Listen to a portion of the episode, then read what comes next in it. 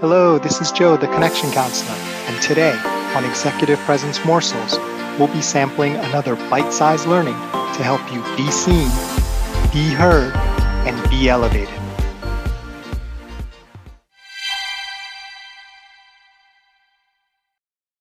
Do you consider yourself more of an introvert or an extrovert?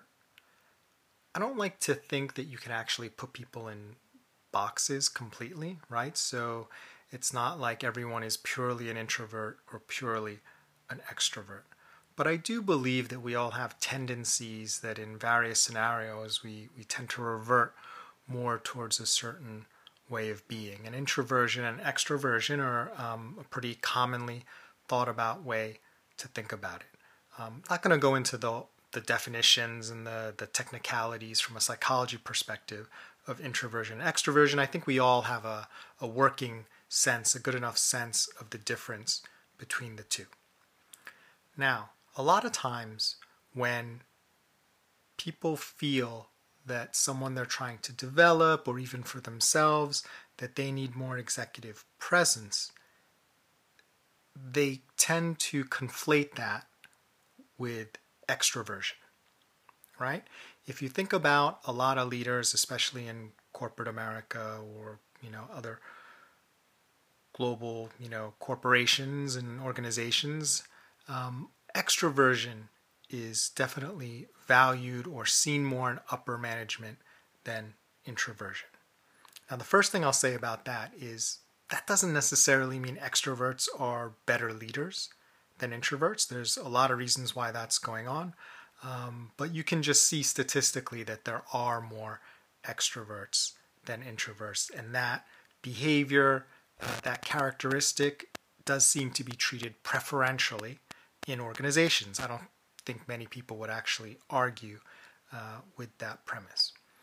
So, what's going on here?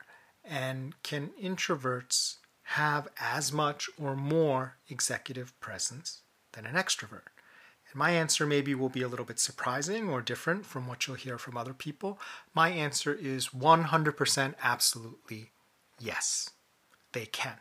It doesn't mean they will, but it means that there's nothing stopping them from having outsized executive presence.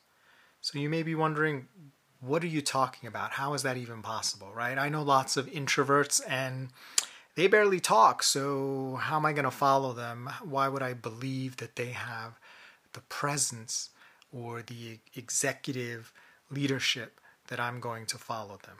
What how is that even possible? So, what makes it clearer is if we go back to our definition of what executive presence really is, right? It's not about being outgoing, making eye contact, having gravitas, speaking really well, dressing really well, having a great title, fancy card, none of that, right? Executive presence, pure and simple, is the ability to inspire confidence that you can lead well in a given situation. That's it. One more time. It's the ability to inspire confidence that you can lead well in a given situation. Now, think about that for a second. There's no requirement that you be outgoing in that definition. There's no requirement that you be loud, funny, and the center of attention, the life of the party. Doesn't exist. What is the requirement, though? You have to inspire confidence that you can lead well in that situation.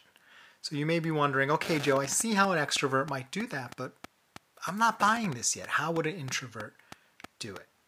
Well, in actuality, there are a lot of situations where introversion can be a strength in leadership if applied thinking about what's trying to be accomplished, right? Which is the inspiring of the confidence. So, what do I mean by that? Introverts are really good at listening well to others because they don't feel like they have to talk all the time. They don't suck all the air out of the room. And how can that be good from a leadership situation? Well, when you're not talking, you're listening. And you can listen deeply. And although you have to communicate at some point, right, it doesn't mean you have to always be going first or being the center of attention when you have that ability to listen deeply and give other people confidence and the ability to share their best ideas, you can synthesize that and understand that, reflect that back to them, build on their ideas, build up their ideas, and all of a sudden, what needs to be done is being realized, right? Because of you, because of what you're doing and leveraging some of your particular strengths as an introvert, right? It's not because you're being an introvert, it's because you're leveraging your strengths, right? In a way that inspires confidence that you're going to be able to lead well because people see, wow, no one ever listened to me like this before. And yeah, I do have some pretty good ideas. This person really knows how to get the best out of their people. This is the type of person that I want to follow, that I think is a good person to lead for this scenario. So remember, introverts can have just as much, if not more, executive presence than an extrovert. Of course, extroversion is naturally preferred, so uh, people are just going to prefer that in organizations. That can't be um, something that's just going to go away magically, but that doesn't have to limit your ability to show and exert executive presence to the highest degree. So, thanks so much for listening to Executive Presence Morsels. Would love to hear from you. We've been getting some great messages using the Anchor FM app and website. You can leave a voice message there by pressing the button. Would love to hear your thoughts, your comments, your insights. This is Joe Kwan, the Connection Counselor. Thanks for listening. Remember, it's not what you say, do, or wear, it's how you make people feel that generates executive presence. Nothing else matters.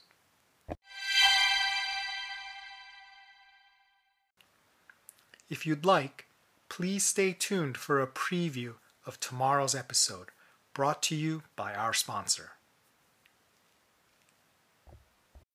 When you need mealtime inspiration, it's worth shopping Kroger, where you'll find over 30,000 mouthwatering choices that excite your inner foodie. And no matter what tasty choice you make, you'll enjoy our everyday low prices, plus extra ways to save, like digital coupons worth over $600 each week. You can also save up to $1 off per gallon at the pump with fuel points. More savings and more inspiring flavors make shopping Kroger worth it every time. Kroger, fresh for everyone. Fuel restrictions apply. Today, I want to talk about something that I think a lot of people may struggle with when it comes to executive presence.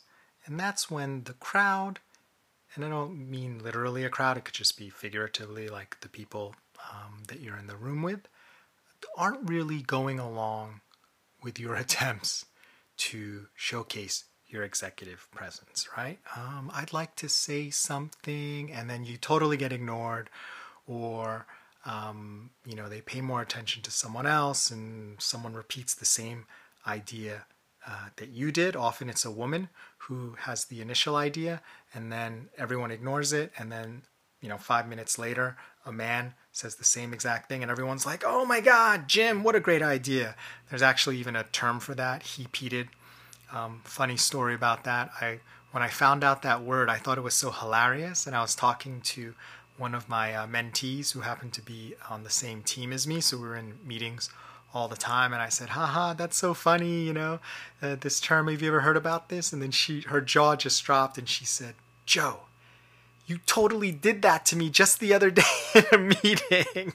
And I was like, all right, all right, definitely guilty as charged. I'm so sorry. I'll try to be more aware and, and, and not do that and definitely give you credit um, for your original idea. Um, my wife will testify against me that I definitely.